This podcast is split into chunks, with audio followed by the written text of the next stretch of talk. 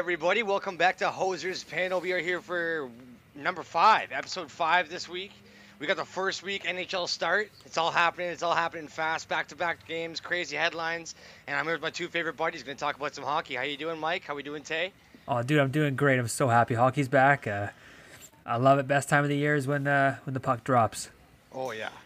Oh yeah, boys! I'm stoked to be here. Got the When that hockey puck- game on. Yeah. Love it. When that puck drops, we all drop. You know. Uh, Drop Exactly. everything we're doing and we start watching hockey. That's exactly what you're, you're right. exactly. Right. Uh, yeah. So I got. I got. to How's it been, boys? How's the first week been for everybody? Dude, the games are amazing. You know, we're getting some some uh, some crazy finishes, some blowouts, a mix of everything. But uh, the rivalries are definitely brewing. Yeah, I see surprises every night on the scoreboards. I'm liking that. The predictions Yeah. have been fun, doing those long predictions and then watching the first couple days has been interesting. Go yeah, ahead, it for sure has. I oh, I was just gonna say like first couple games, especially the first game that I watched. Uh, it's looked a little sloppy. Uh, Mm-hmm. Not not the the most crisp hockey that we've we're used to seeing. But you know what? That's all right. These guys haven't had training camps like they maybe would have in the in the previous years, and um, yeah, it showed on the ice for sure. I do want to say one thing before we get too into the uh, NHL action. Um, I I ended last week, of course, with uh, with doing a, a pod with you guys. Next day, I of course needed more more hockey talk, so I put on a podcast I listened to, and I, I heard uh, opinion that really rattled me. Give really it. rattled me. Yeah. Okay. So Ryan Whitney gonna call out the Whit Dog.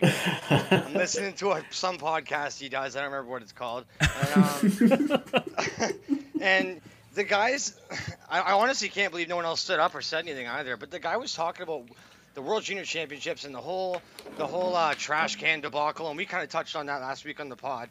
But man, he went on to go.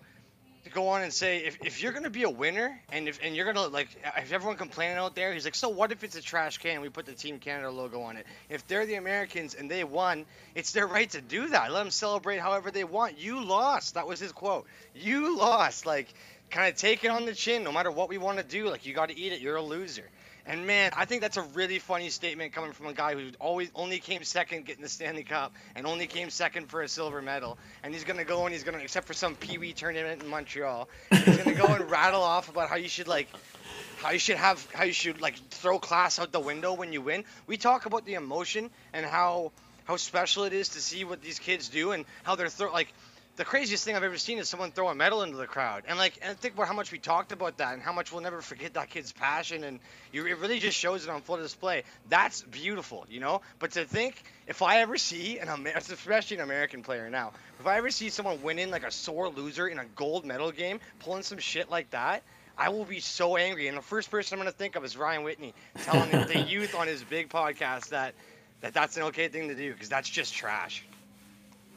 Yeah, I agree, Ty. Like uh, you talk about um, setting an example, right? You want to set an example for for the kids coming up that are going to play, all the kids at home watching you, whether or not they're going to like make it to that level, or uh, if they're just starting hockey, or if they've been playing for a few years. Like you want to win graciously. Like something that I learned playing hockey growing up was like to be humble when winning. Like you get up by a few goals, yeah, you still want to score, yeah, you still want to do well, but you need to like kind of not celebrate as hard and not be as like uh, throw it in their face. Now, granted, it's the World Juniors. I get it. They won gold medal. They fucking dominated Canada.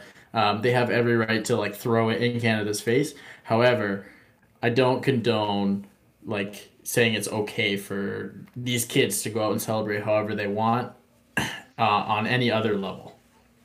I just want to say one more thing. Uh, if if it'd be different if we were talking about a Memorial Cup or a Stanley Cup win, it would mean something different to me. But when we're specifically talking about the flag on your chest, I think it's disgusting to talk about to talk about it. You have to have honor and class if you're even going to be selected to wear those jerseys. Like it's a big deal, and just to go and throw it out like that, I'm so surprised no one Biz didn't say anything about it. But um, uh, oh, I have one more thing about it. Yeah, it's Um, it's kind of like just to chip in here. on, I, I think it's kind of a weird take as well because like at that time it already been like debunked and, and shown exactly what it was meant to He be, stirred up the pot again. and it, it- it's kind of yeah, it's definitely an odd way to put it. Basically, just like if you lose, you you lost. If you if you don't want this to happen, don't lose, kind of thing. Mm-hmm. Yeah. and it just yeah, Well, uh, it's a it's a it's a weird way to go. The first thing I thought of when I heard of it was I was just fuming right away, and it really, really upset me. And I gotta admit, this guy's never ruffled my feathers like that. But I was like mad for a while. I messaged a couple people about it right away. But the first thing I thought of was was when Hayley Wickenheiser scored, had that amazing game. I can't remember the stat line, but she was the hero in the Lake Placid game of 2002 for Team Canada, and they won gold medal, I believe, against USA.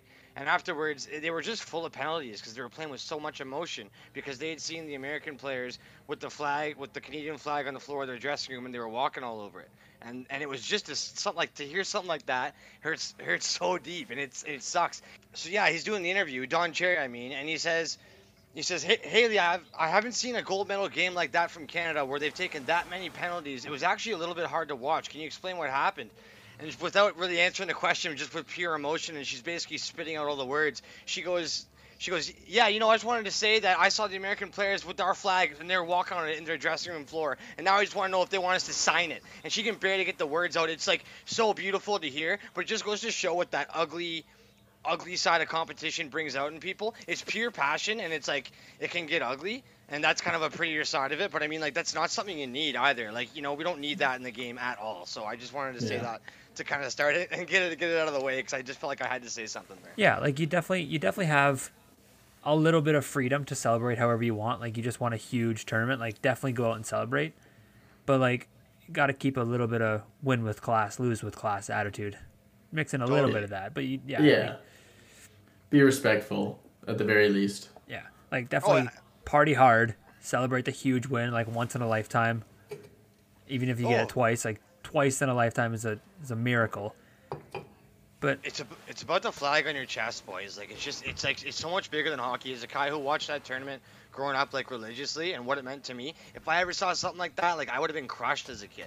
It would have hit Yeah. me deep. I would have really fucking felt hurt. So I'm, I just wanted to say that. And it definitely, like, we don't want it to put it on the U.S. like this year. Like, I think the U.S. handled it pretty well this year. Didn't really hear anything except for that story that kind of got debunked, and I really think it was it was great. Just like, Yeah. Just such a bad take it was like just that yeah, it's the take an was ugly take to put on it to put Yeah. on a beautiful tournament that we could put on in such a terrible time. So yeah, I don't know. You know, shame on you, Ryan Whitney, and I hope he figures it out. Yeah, so uh, that kind of happened at the beginning of last week. Also, uh, the beginning of last week, we got two new captains. Uh, one at basically the oldest team in the NHL, and one on the newest. Uh, Dylan Larkin was named the captain of the Detroit Red Wings, Hey. and just a little later, Mark Stone was named the captain of the Vegas Golden Knights. Yeah, shocker to to me was the fact that the Detroit Red Wings actually they wear the C on the opposite side of the jersey. Uh, I had no idea, and I was so confused. Uh, we posted uh, something about Dylan Larkin with the C, and I immediately called Mike up, and I was like, "Hey, the C's on the wrong side." Turns out I'm just wrong, and I didn't know. so.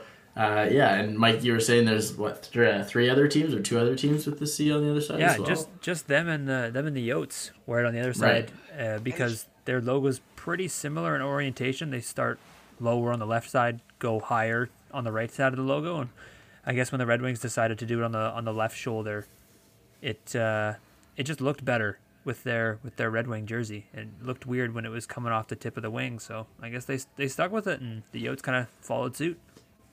yeah, I love it. That's awesome. Uh, but yeah, big big uh, big congrats to both Larkin and Stone. Obviously, Stone named the first ever captain of Vegas. Dude, Uh, Stoner. Kind of came out of nowhere, hey? Like it was just like I, I like never. it. I yeah, really oh, like I, I definitely like it as well. He's there for a long time. He's definitely a leader in really all aspects of the game. Yeah, you just I like like, it- didn't like hear it. about it in the media. Yeah, it just- all. it just Like, came he out of just kind of was named captain. Well, dude, that's like gotta be. If you, you could have told me, like, it could, like, I can think of like four players off that team that I wouldn't have been too surprised if they got it. But it's like it's just such a hard pick because there's, there's just like all these random guys to pick a leader out of one of them in such a short time, with especially all the success that they've had, and like so many new faces too. Like we've touched on last time, people are in and out of that place all the time. Uh, I found it really interesting that it was Stoner, I, and it wasn't someone that that started there um, someone who came a little bit a little bit later on. And uh, man, I just thought such an impact player. I'm not sure what he's like in the dressing room, but he's always in the top two lines, and I really like that man. Cool and Yeah. collected. Yeah, I really like like, him. it. Um, and then that, that's funny, man. All those teams that had to see on the wrong way or whatever to make it look better, has it always been like that? Or did they like change it halfway? No, they've always been like that. that's Like funny, at least I the Red Wings, knew. they've had it for a long, long time. Yeah, yeah. Oops. Um, All right. yeah, we, we touched on it last week as well. Um, at the time, eight Dallas Stars personnel had COVID, six players, two staff. Uh, it came out basically right after the podcast was recorded as well. Uh, 17 of the 27 players at camp tested positive for COVID. Yeah. Like, that is so many. Yeah, so they delayed their 17. season, right? Yeah, so their season was expected to start at the earliest, um, the 19th of January. It's now confirmed they'll start the 22nd uh, at home to Nashville. That's that's such a big uh, gap. You got teams that probably well Winnipeg this this week is literally playing five games. So you have you have teams that are playing like four or five games before they even see uh, like the regular season game ice the Dallas Stars. So who knows what that'll be like for them, and uh, hopefully they can get the ball rolling right away. Yeah, like one thing I think of when they were you didn't really hear much about it when they entered the bubble, but after they got eliminated, St. Louis was talking about how a lot of their guys got COVID before the bubble and how they weren't really getting all their full endurance back and they weren't Right. fully prepared. Like I wonder if that has any toll on Dallas this season. I wonder if there's some guys that are like 90% coming into the season, 85%, and even that couple percentage, it can just make such a big difference when you're playing on such a high level um, stage and such a high high level of competition. That that extra bit of extra bit of endurance and durability is gonna is gonna help you win throughout the entire season. Yeah, it's so true. Super ironic that's the runner-up for the Stanley Cup too. Like it couldn't be almost a. It's a very interesting team to have this happen to, and it got a little more extreme than last week, which makes it even more interesting. Yeah.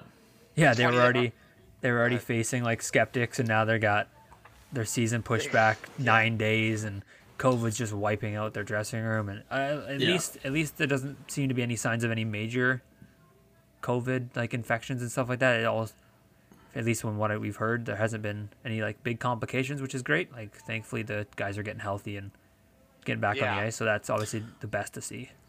Maybe who knows though? Maybe it's setting the stage for them to big big upset win, back to back Stanley Cup Finals, come back and maybe they win the cup this year. Doubtful, but you never know. Could set up a nice s- story. I was just gonna say, thanks for saying that. Uh, story, man. Like, what? I mean, that must must light a fire in some guys' bellies. They got a young team, a lot of young guys kind of breaking onto the scene in there. So yeah, they might just be like, you know what? Like, fuck, fuck everybody who thinks we're not gonna come out strong as shit. Like, look how close we got last time, and and I don't know. Yeah, who knows? Maybe the extra time could be good for some of them. You never know. You do never know. Yeah, true.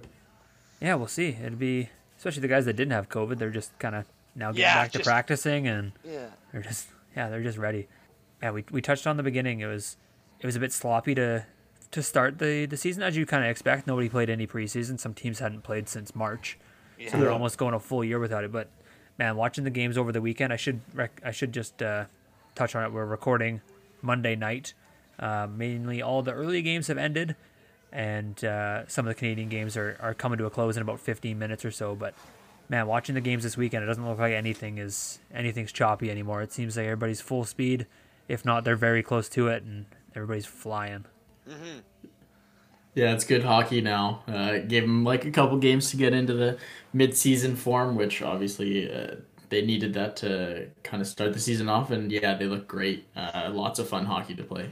I do find the games that aren't rivalries, uh, I don't know, just most of the games that aren't rivalries kind of have like a bit of a slower pace than normal, or at least the pace doesn't quite jump around like it used to. It's not as like static as it used to be. I'd say it's got to be because of the crowds. You know what I mean? Like they're Yeah. not there, and I think we do still see a difference from that. But yeah, dude, great hockey, and like you said, uh, those Saturday night games, man, were just a riot. I think we had like ten to look at, and like nine, ten, eight games on too. Like, yeah, Yeah, it was a lot. it's been a good week, dude. Good week. Man, more more of this to come. But yeah, we're what five six days of hockey into the season. Yeah, like you Can't said, wait for tied to uh, the, the crowds, no crowds there. It, it brings the game to such a different level um, with the crowd and like the live reaction of fans and like the the like chants and the the nice loud goal horn with like everybody screaming in the background. Like man, I cannot wait for when teams can be full, have full capacity in their arenas, and we just get to like watch these crowds erupt. Like oh, it's gonna be so good. Oh Hopefully my God, playoffs. man. That would be so good. Speaking of capacity, let's let's have a little chat about Phoenix, Arizona. oh They yeah. must, been, they must have been breaking records. They're the only guys with fans, and they got more than they've ever had, man. It's crazy. I know they're giving away jerseys with every ticket, but like it's a lot of people in there, like especially for COVID. It looks weird. Yeah, yeah. It's like nothing's changed. Yeah, it was, it was funny. Like I was watching, I was watching the Arizona game a couple nights ago, and they just cut to fan reactions, and I was like, oh, those like old reactions or, or watching Yeah. old? Oh no no no! Actually, they're allowed fans, right? I've totally Yeah, forgot. It, it was so. Were my mind masked was up? just my mind was just trained that nobody has any fans. It was it was weird to see people in the stands. hundred percent, especially at a hockey game. Um, what, did, did they have masks on in the crowd? I didn't actually pay attention like that. I would Yeah, I ass- wasn't attention. I would assume they would I'd have assume to. so as well, but Yeah. like I wonder. I, I don't know. It's it's pretty south. I think I think just for like the NHL owner's sake that someone can't sue them for Yeah, contacting well something well because there put. wasn't masks. Um, but yeah, I, I didn't really pay too much attention to it. I was I was just stunned. Yeah, no, it, it was. It's kind of just funny to see. And also, I wanted to ask: Does anyone else have fans right now, or is it just Phoenix? They're like, we need the money, boys. Like, open the fucking gate. So ironically enough, Dallas is allowed fans, Whoops. Oh, um, and then I believe I believe Florida is uh, is as well. I think Tampa also got the go ahead, but they said they weren't going to Yeah, Smart. that's you're right. until yeah until until the league gets them. Or Did Whatever. either of you watch the Florida game last night? no, no, I, I Oh, okay. didn't get to. How was it? Me neither. I didn't watch it either, but I wanted to know like if there were fans in the stands because that would be probably similar to Arizona where they're breaking the breaking the capacity with Oh, uh, the, mo- the most fans they've ever had because they Like, it- really don't have much when they are full. So It's kind of hilarious, but I could. pardon me. I could totally see. Um, I could totally see those owners just being like, they get the green light and they're like, go, go. It's probably like a hot ticket too, because yeah, there's nothing else going on, but you can go see a hockey game with the kids still. probably cost you nothing. yeah, yeah. That's the one thing about like living in the states, like out of hockey markets. Like the ticket prices are probably so cheap. I had it maybe like a dollar.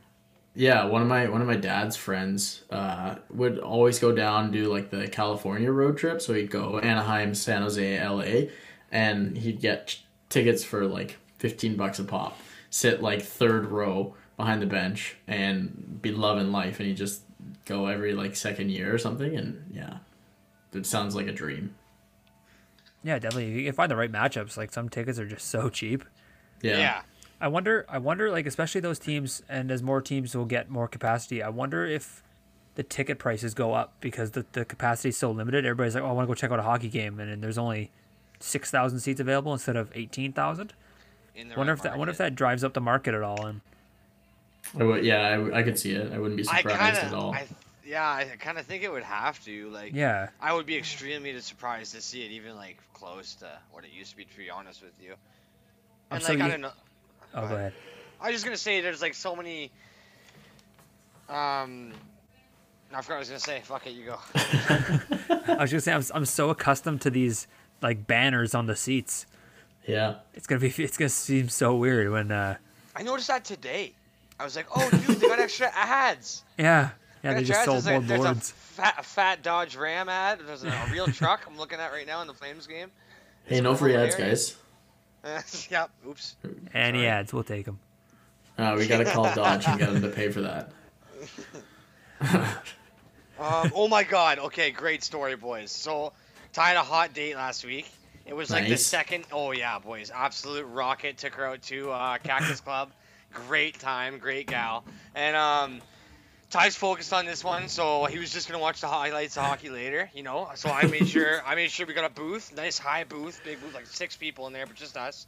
Um, just big enough for six. And I had her with just a wall behind her, just a wall and like some mask or something above her, some decor. And then she had like eight TVs behind me. Couldn't care less, right? It was great.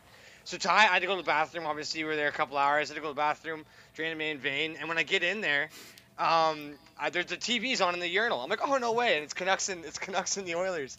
And I was like, I think it was I don't know what the score was, but I was like barely paying attention. There was maybe like 10 seconds on the clock. They win the draw in the corner. McDavid just like wins the draw, gets a shot, gets his own rebound, and scores with like 0.7 seconds left on the clock. I scared the shit out of the guy in the pisser next to me, just like McDavid, oh! And he just like scared the shit out of him. And then I, I must have stood there like like you know extra two minutes after my piss just to make sure it went in. But um, But what a goal! And then the story gets even better. So that was it. That's enough hockey for me. I'm like, oh, that's going on the pod. That was a great one. And I wa- walked out to the to again. I had to go to the bathroom again. Go in there. It's like I think three one at this point, something like that. McDavid scores another one. I took two pisses. I took two pisses, and that was the only hockey I watched like all night. And McDavid scored twice. It must have been less than a minute of play. I couldn't believe it. And then you got a Hattie that night. Man, he is gonna tear up this league. I thought that was such a funny story. You, you Yeah, come back. that's you- hilarious. You, come back to the booth and she's like, it's like ten minutes later. You're like, oh, is it? Uh, you, you all right in there? It's like, oh man, like a seven minute offside review. Yeah, yeah. They're bringing they're bringing beers to the bathroom. I'm just Yeah. them to Yeah. bring me a beer in there. Must have Uh, been tough for you to watch though, Ty, as a Calgary fan. Watching Well, I don't McDavid know. light it up like that. It always is, man. I was second. I was second in our fantasy draft this year, and I had to skip him because he's a dirty Oiler, and I didn't want him. he's McJesus, but I'll take the bread man, baby. He's having a big year, and I know it. Uh, but yeah, I don't know. It's always bittersweet. This hockey's too good this year. All Canadian, man. I am loving it. Man, I got a I got a stat just rolling off the press here. Let's go. Dougie Hamilton just lost his consecutive games with a shot streak at 296 straight games. Wow. Is that He his career? He was he was 64 back of Ray Bourque's record. Lost it tonight. Oh Devastating. That That's- is that's crazy. That's Man, that's that's that's a lot. That's a that's lot of a shots. That's a lot of games. That's a lot That's a of lot of games to never miss it. Holy sh! That's like almost an Iron Man for really, like. It's getting there You wanna- for a few things. You want to get into? Iron Man? Crazy Ooh, story developed over the last like two weeks or so. Keith Yandle looked to be on the outs of Florida. Uh, Panthers management was looking to trade him, but they couldn't trade him because he had about just under seven million dollars left on three years. Turns out after like a week and a half, the day before the first game, it turns out that the GM was just trying to get Yandle to waive his no move clause so that he could either send him down or trade him. But Yandle said, uh, "No thanks, I'm, I'm good," and didn't budge at all. So they said, "Okay, well, I guess you're back in the lineup." And then he plays last night, scores his What up? goal, scores scores number one number 100 of his career, and what a turn of events! Yeah, what a G move. man. Holy shit! I, That- man, I, I was I was getting heated. I was like, man, are they gonna bench him? Is, is he gonna be scratched? Like, I would have Yeah. been livid. Yeah, To that- anybody who, oh, No, sorry, to anybody who listens to Spit and Chicklets, that's the song of the century. That's that's a good one there. Yeah, Um, that's uh, that was nuts. What was it? 866 games? Eight sixty six, yeah. Yeah, so now Like eight- eight straight years. now. Yeah, good for him, man. Uh, that's awesome. Yeah, definitely, definitely not the way you wanted to have that end. So that's that's awesome so far. Hopefully, it hopefully it keeps up. But it kind of reminds you of like Andrew Cogliano's Iron Man streak that ended due to a, a two game suspension. Yeah. brutal. Yeah, he was. I think he was at eight ten. He was fourth at the time. Now he's seventh because Yandle, Marleau, and Kessel all passed him. They're It's all within a- like twenty five games. That's just a great little story, though. That's a classic first week beauty story. Just NHL's Yeah. back, baby. Yeah, get get you going for the season. Love it. So Go I don't don't want to chime in too much about the games going on right now, but Montreal and Edmonton in the last three minutes have both had power plays, both scored shorties. No way. Hilarious. Just Incredible. just brutal giveaways on both sides. If, And, if I'm uh, if I'm if I'm totally honest, I thought the pace of play is like no so much noticeably better in in the Canadian games. Like, did you notice that? Like, I don't. Maybe it's just me, but I when I watch other games, I just find like they get slow a lot longer, and the the pace just jumps in these Canadian ones. It can it can feel kind of slow, and then like it feels like oh, when it you know when it gets going, it's like it's just crazy. It feels kind of playoffy sometimes. They they all seem to have like the same kind of style. Like Montreal's a little bit different. They have a bit more defensive style, but it seems like almost every other Canadian team is like a, a more of a run and gun style. Mm-hmm. So it's just like it's just endless uh, Yeah, end to end action. Like, it's crazy. Yeah, too. Like the, the the parity in the Canadian division is so like it's so poignant. Like you can see that each team is very um, very evenly matched. Whereas like you have other other divisions where it's kind of a blowout. the Avs, St. Louis, like that was a rough game. Yeah, but like every every Canadian game has been fairly close so far. So uh, it makes sense, Ty. Like that, that's a good observation for sure. Yeah. and- Also, Go ahead.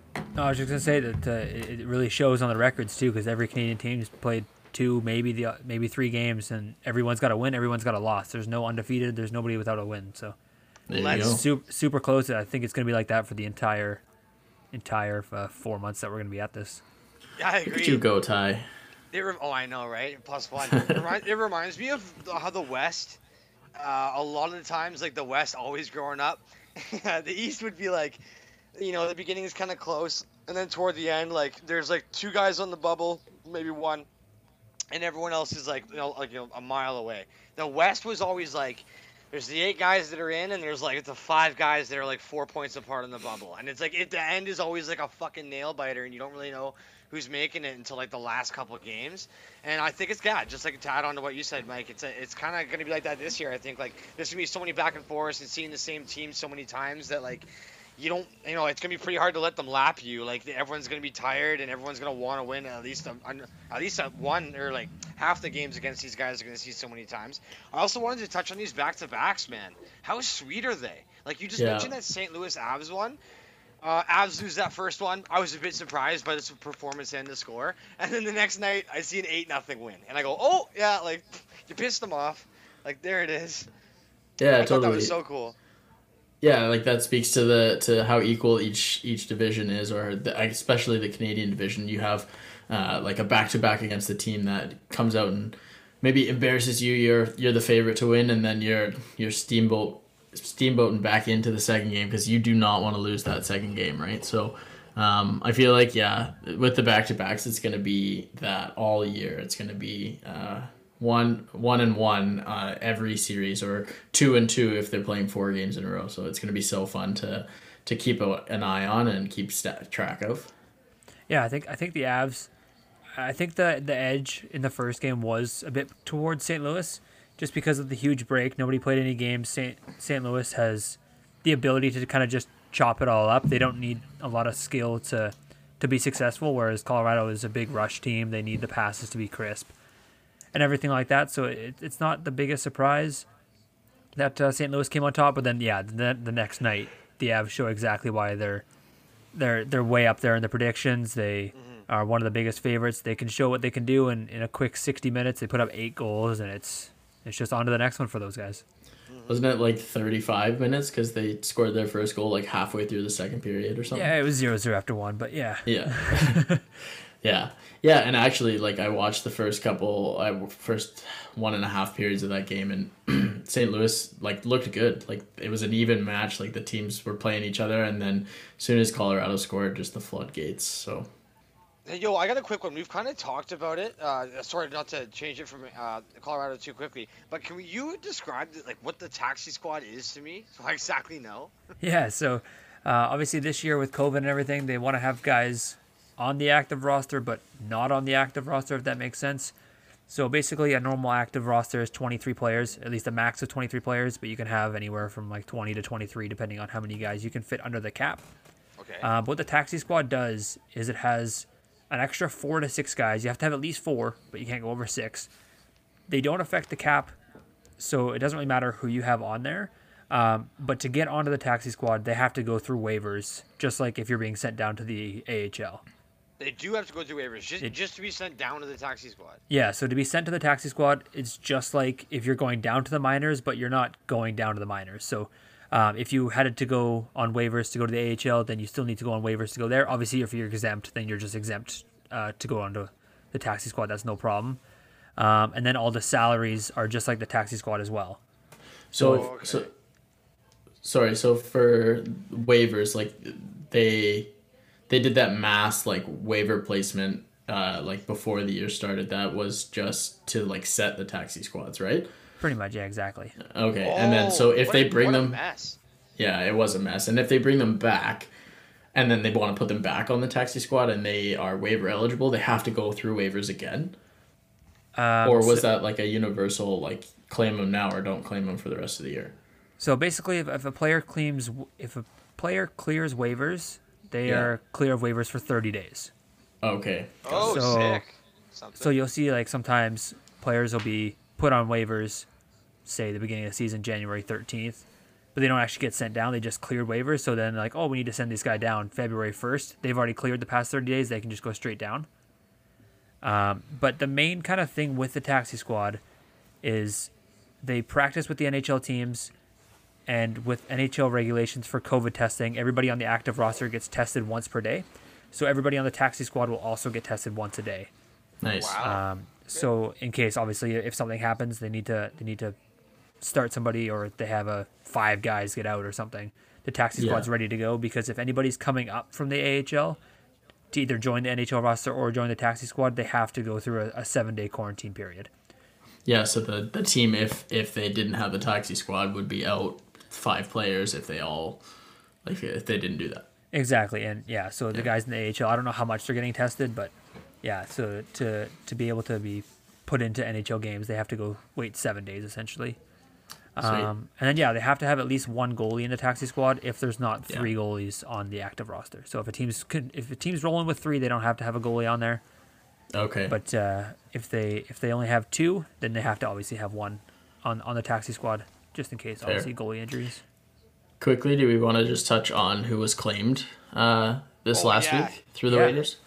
Sweet. So uh, New Jersey steps up and they actually claimed two goalies. Once one at the beginning of the week they claimed Eric Comrie from the Jets, um, and then yesterday or this morning I think they claimed Aaron Dell from the Leafs. Um, Awesome so. job. Yeah, secured their uh, their back end there, uh, and then Edmonton also claimed a goalie from Carolina. They claimed Anton Forsberg. I think he's on the move again since then. Um, I think Edmonton put him on waivers, and somebody else claimed him. I can't remember. I couldn't find that though. Uh, and then uh, Winnipeg claimed Luca Sbisa. Um, not sure why they claimed him over somebody like Oliver Kylington with Calgary, um, but who knows? Uh, and then, bad. s- yeah, yeah, it's, it, that's true. Uh, and then um, San Jose claims Rudolfs Balcers, who went to Ottawa from San Jose in the Erik Karlsson trade. So I was gonna say. yeah, so they got him back for absolutely nothing. So I think that trade uh, looks a little lopsided now, for sure. Yeah, just Um, just touching on the the Devils goalies. Uh, Yeah. Obviously, it makes sense because they obviously had Corey Crawford leave and then retire, so they definitely needed You some, need to some, do some extra bodies. yeah. Yep, exactly. Yeah, they needed a backup for sure. But you know what? Um, Honestly, like I, I feel like they've. Sorry to interrupt. I feel like they've No left worries. their starting goalie like to out to dry so many years. So I was kind of surprised to see more than one pickup, especially. And I was proud of them. Like I like Blackwood. I don't mind the team uh, how they're looking looking forward. So I don't know. I like that move a lot. Yeah, two two big games against the Bruins this week, and they kind of kept them both really close and tight. And Mackenzie Blackwood was a star, so uh, yeah, it'll be it'll be fun to watch that team going forward. No expectations, so Yeah, like it'll be interesting to see how they play. I don't know who they play next, but it'll be interesting to see how they play because Boston played again since since they've played the the Devils two games, and they just Yeah. came out flat again. So it'd be interesting to see if that two game series was New Jersey stepping up or if it's just the Bruins kind of kind of faltering behind. It'll be interesting to see. yeah. Uh, New Jersey- the Devils have, have really grown. Yeah, New Jersey plays the Rangers tomorrow. Sorry, um, but I got a I got a quick stat on Boston. Um, there are only two teams uh, left in the season that haven't scored an even strength goal. One is Boston, uh, and the other is Dallas. And Dallas hasn't even played a game yet, so that's, That's pretty rough for. Boston. I was I have in my notes here that Boston's power play looks absolutely filthy, like it always does. Yeah. But like, but my, man, that's like that might be the nicest movement. That might be like some of the nicest movement on the power play I've seen in the NHL. They're just like they know exactly where they're all gonna be. Like it's it's actually crazy. Yeah, they've Yeah, been playing together, together for so so long. long. Yeah, Um, nice. Also, Jinx, uh, 17 on New Jersey, man. What's that kid's name? Uh, Kid's Igor Sh- Sharangovich. Sharangovich. Oh, stud name. Yeah, dude, that guy wheels. He's he, he's gonna be fun to watch this year. 17 on New Jersey. Never gonna get his name, but um, It's Kovalchuk. Yeah, just call Yeah. him Kovalchuk. man, he was fun to watch. Also, uh, dude, Miles Wood. Was that it? Yeah. yeah, he name? flies. Yeah. He is so fast. I think he had like three breakaways just from like uh, like passing the D man like he's a pedestrian. Like it's actually so funny.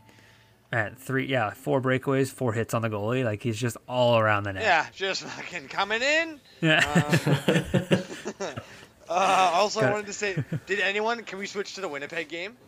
I was just Bill? gonna I was just gonna touch on uh, just Sharangovich for a quick sec. Hit it. Um, it's been uh, almost a week into the season. There's already been seven guys with their first career goals. Yeah, Uh, nuts. so I just wanted to Sweet. a little bit of congrats. Yeah, I- Igor Sharangovich of the Devils. Uh, also on the Devils, Ty Smith, the defender.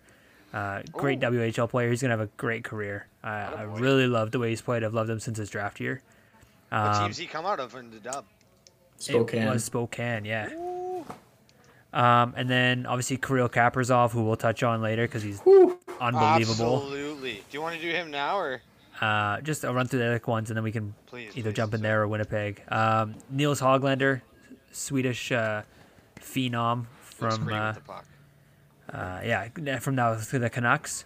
Um, Tim Stutzle from Ottawa, just an Oh. absolute Jimmy Stu. fly ball. to the- Jimmy Jimmy Stew. Jimmy Stew. He gets the nickname Jimmy Stew because what? They can't remember his name. Is that what I read? Yeah, so Brady Ka- Brady Tkachuk, uh, Jim Stutz, uh, Jim, Jesus, uh, Tim, it's working already. Uh, Tim Stutzle and Josh Norris all live together in Mark Stone's old house, which would be an absolute blast. Oh yeah. But Brady Tkachuk thinks it's a great idea that he's just gonna call Tim Stutzle Jimmy for no apparent reason, just uh, you know, just to get under his under his skin a little bit.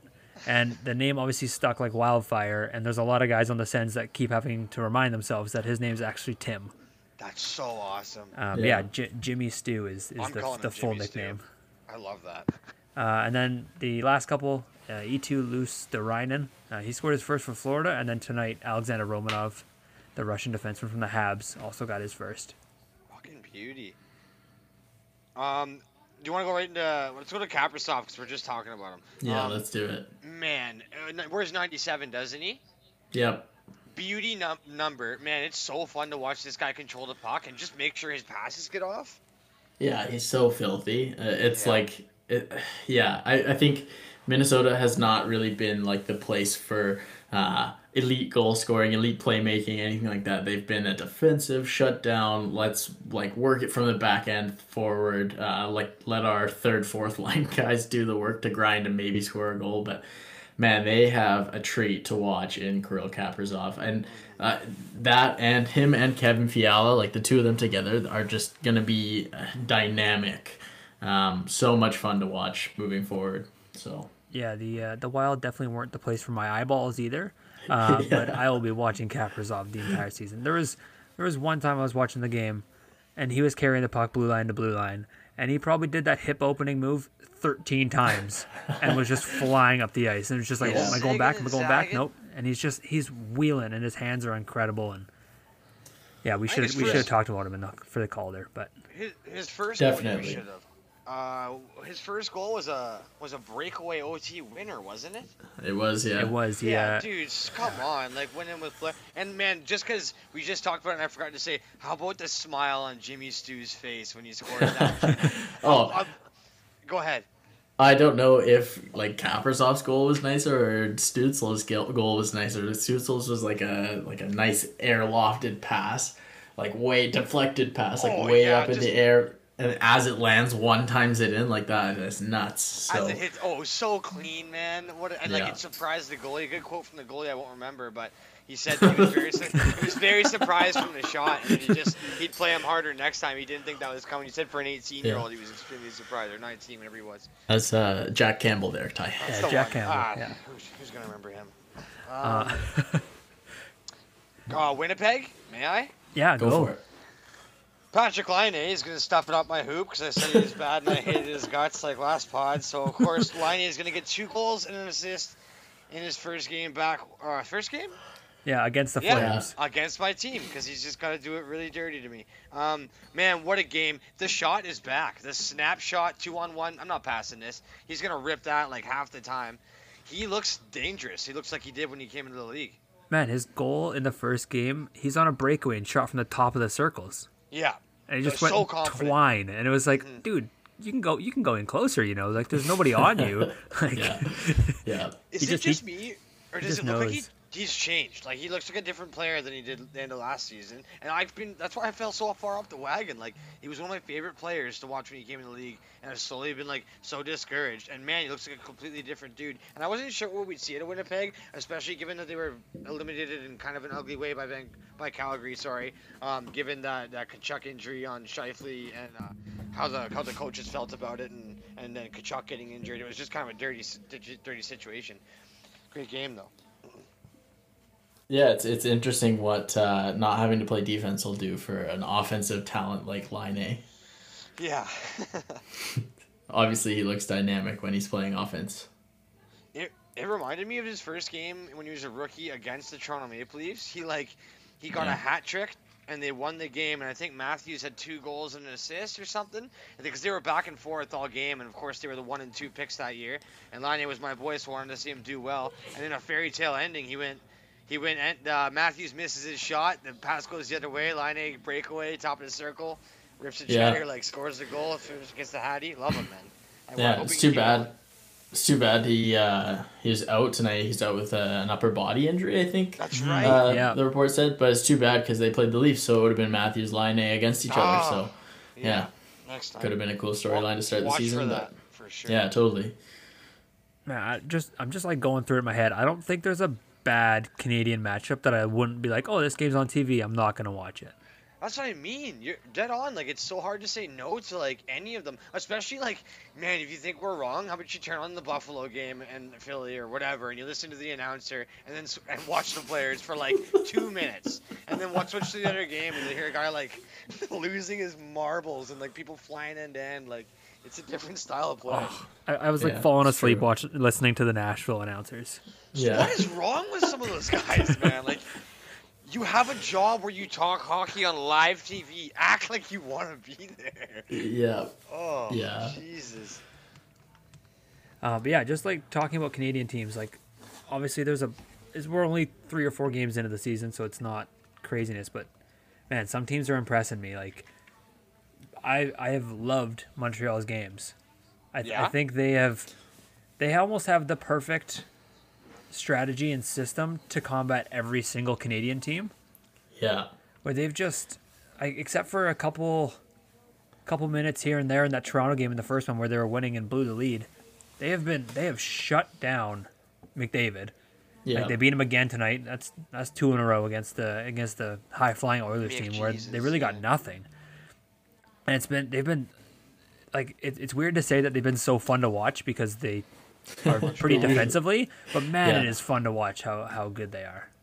Yeah, it's true. Their style, like, it, there's no flashy players. There's no like superstars. It's all just like a bunch of hardworking uh, forwards and defensemen who just go out there, work the bag off, and like yeah, should, like you said, shut down the other team's superstar player so he doesn't hit the score sheet, and really. they're winning Sorry. games. So It really reminds me of uh, a couple years ago when we saw Columbus doing their thing when they had the great backstop and they had like a top nine that was so deep, but nobody was really going to be the superstar. But there was so much depth that like you don't like the third line could could save you any night. Like it was kind of a, and I find that with like that with them too. Like there's not many players offensively who I'm not like oh like look out like you know what I mean. Like I don't know. I find their depth Totally. very very interesting. Yeah, do we want to touch on the superstar in Columbus uh, at the moment, who may not be in Columbus for very much longer? Luke Oh, so not much of a superstar. Yeah, I guess he's not really a superstar, but I'd say he's, he's a wicked there. power forward. I, me- I meant I meant Yeah. as as in his first couple games. Yeah, Yeah. yeah. No, he has been definitely. garbage tonight. Uh, I guess this morning he uh, benched the last like ten minutes of the game. I think he played one shift, thirty six seconds in the last ten minutes or something. So uh, tough to see. Obviously, he wants out of Columbus. Obviously, uh, Tortorella doesn't really like that he wants out of Columbus and isn't willing to play him to up his stock to maybe garner a trade. So it'll be interesting to see what happens there. Yeah, just a quick note for why they're playing at nine o'clock in the morning. To all of our American listeners, happy uh, Martin Luther King Day. Oh yeah. Uh, obviously, that's True. a ho- holiday down in the states. We're obviously not from the states, but uh, yeah, we've got some got some morning hockey, and Yeah. nice and early. 9 a.m. Yeah. our time, wasn't it? yeah, Yep. twelve It was. Eastern, nine. Pacific. Yeah. I Ty think- was getting to work for the third. Yeah, eleven local. Opening bar for the third. I was like, oh shit. Um, Hey, uh, oh, the teams that we think are hot. May I please speak on Buffalo? Definitely. Go for it. Oh my God, boys! They like they lit up the the Philadelphia Flyers tonight. Kind of a bit of what I was hoping I'd see. Just like the the superstars doing their thing. Eichel's got like six assists or seven. I'm pretty sure Hall's one or two behind them, and that's just their apples. I know they're scoring too. Uh, that first line and the power play is just so fun to watch, man. Like they're not always on all cylinders. Like I wish they were in the Canadian division, so they might be, but um, it's they're so fun to watch when they get going. Olofsson sniping, uh, Hall wheeling, and, and Eichel passing. Man, they're such a fun team to watch. Dahlin too. I've been impressed with his uh, with his development. And Ristolainen had eight hits or nine hits tonight. Like I don't know. I, I love watching this team.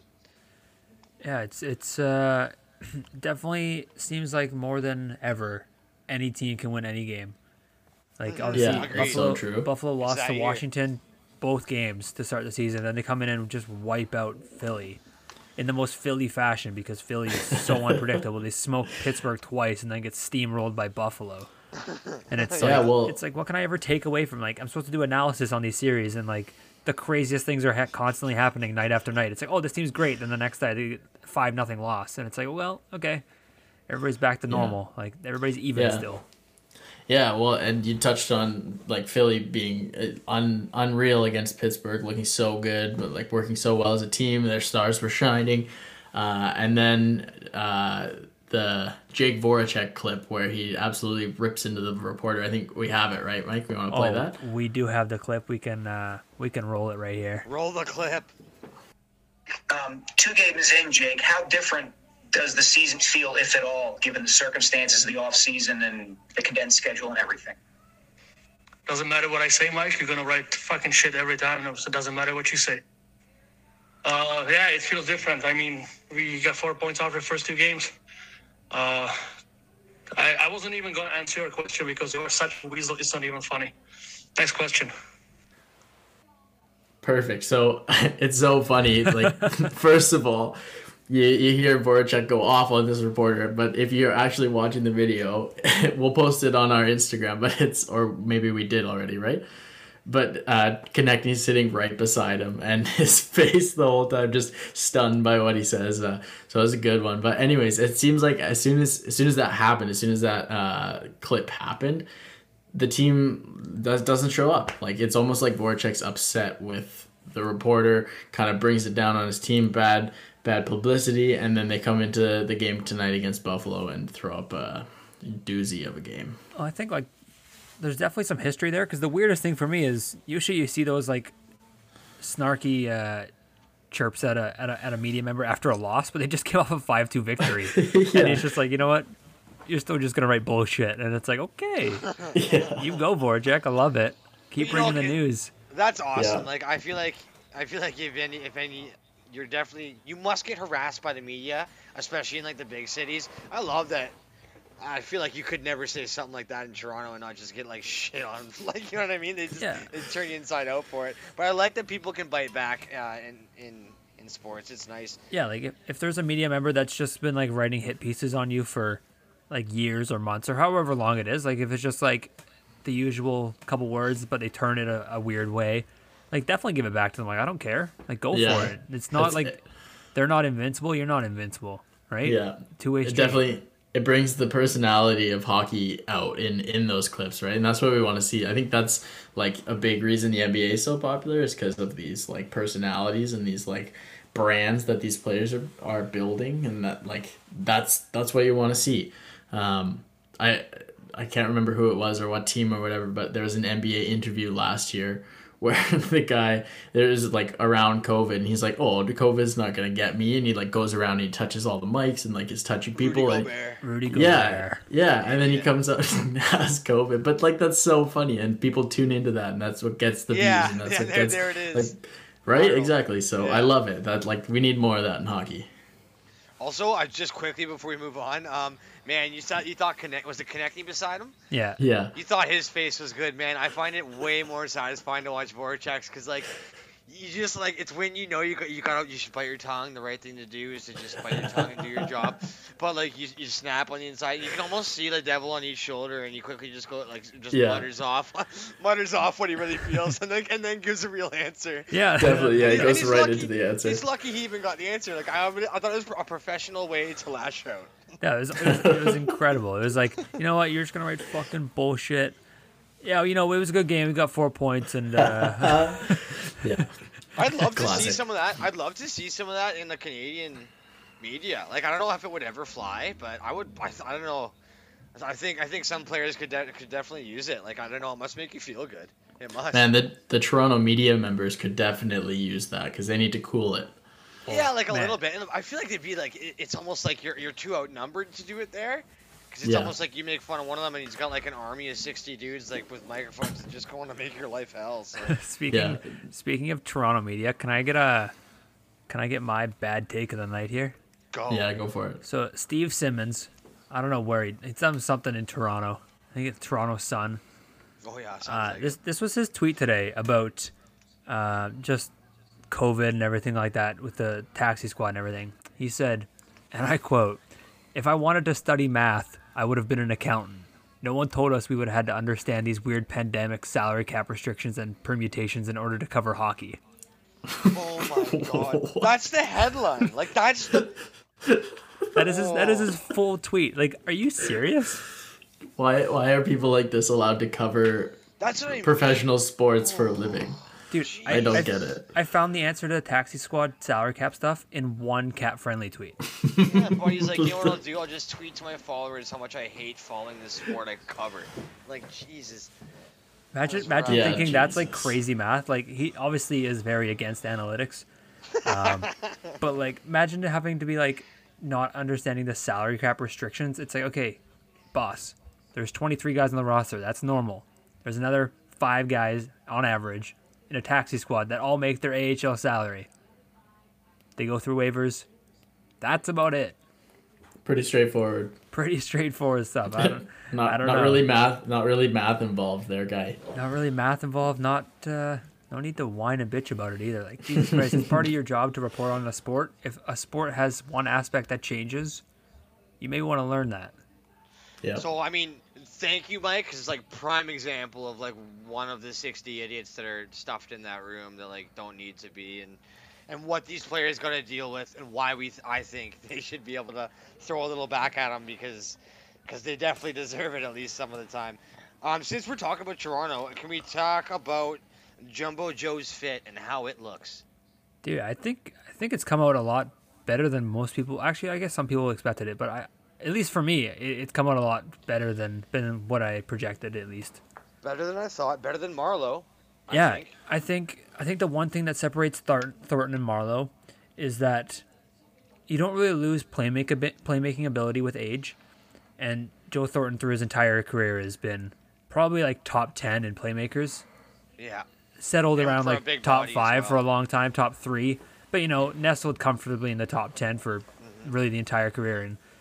He just yeah, he just gets his big body in the corners, grabs the puck, and he's instantly got his head up, and you just don't lose that ability to find guys. Yeah.